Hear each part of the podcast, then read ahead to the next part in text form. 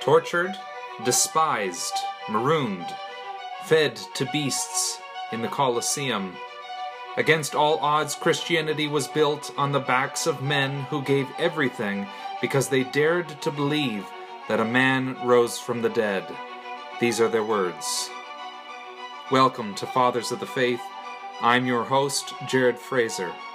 Join us as we read some of the earliest writings of the Christian faith from the men known as the early Church Fathers. Let's begin.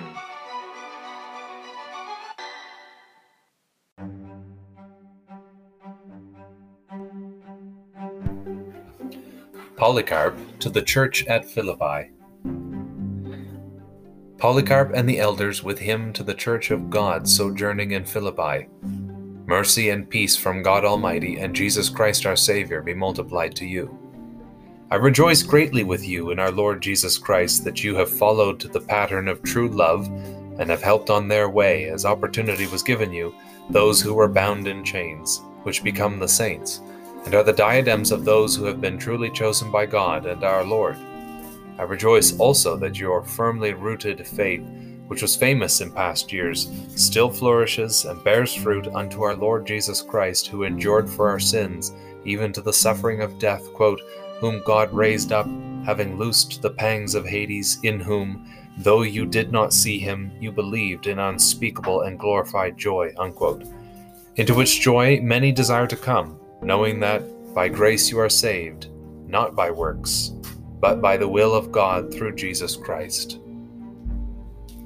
Wherefore, girding up your loins, serve God in fear and truth, putting aside empty vanity and vulgar error, quote, believing on him who raised up our Lord Jesus Christ from the dead and gave him glory, unquote, and a throne on his right hand, quote, to whom are subject all things in heaven and earth, unquote, whom all breath serves who is coming as, quote, the judge of the living and of the dead, unquote, whose blood God will require from them who disobey him. Now, quote, he who raised him, unquote, from the dead will also raise us up, if we do his will, and walk in his commandments, and love the things which he loved, refraining from all unrighteousness, covetousness, love of money, evil speaking, false witness, rendering not evil for evil, or railing for railing, or blow for blow, or curse for curse but remembering what the Lord taught when he said, Judge not that you be not judged. Forgive, and it shall be forgiven unto you. Be merciful, that you may obtain mercy.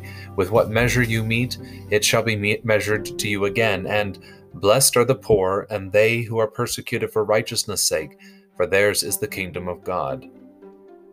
These things, brethren, I write to you concerning righteousness, not in my own instance, but because you first invited me.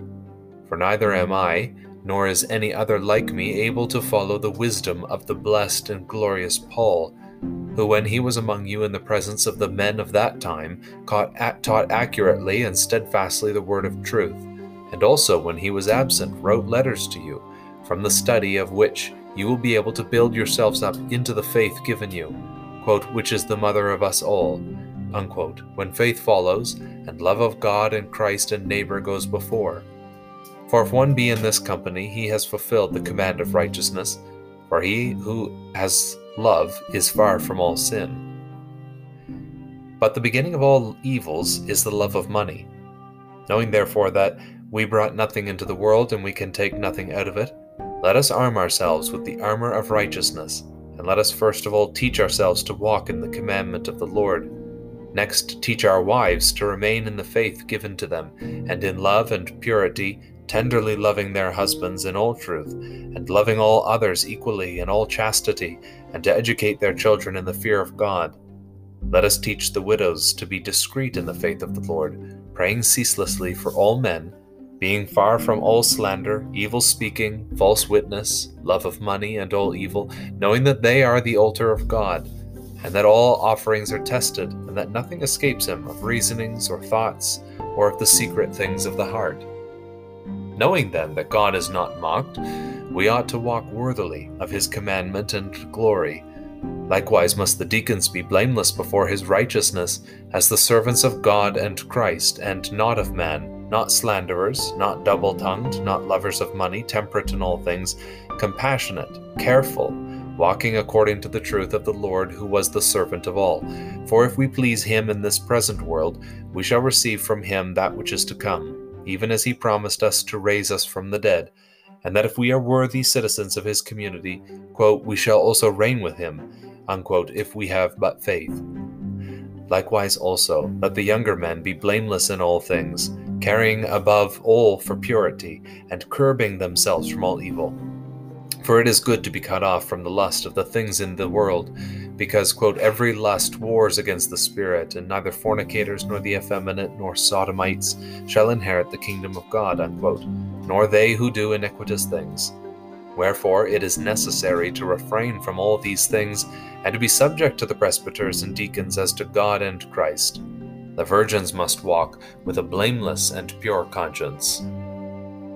And let the presbyters also be compassionate, merciful to all, bringing back those that have wandered, caring for all the weak, neglecting neither widow nor orphan nor poor, but ever providing for that which is good before God and man, refraining from all wrath, respect of persons, unjust judgment, being far from all love of money, and not quickly believing evil of any, not hasty in judgment, knowing that, quote, we all owe the debt of sin, unquote if then we pray the Lord to forgive us, we also ought to forgive, for we stand before the eyes of the Lord and of God, and we must all appear before the judgment seat of Christ, and each must give an account of himself.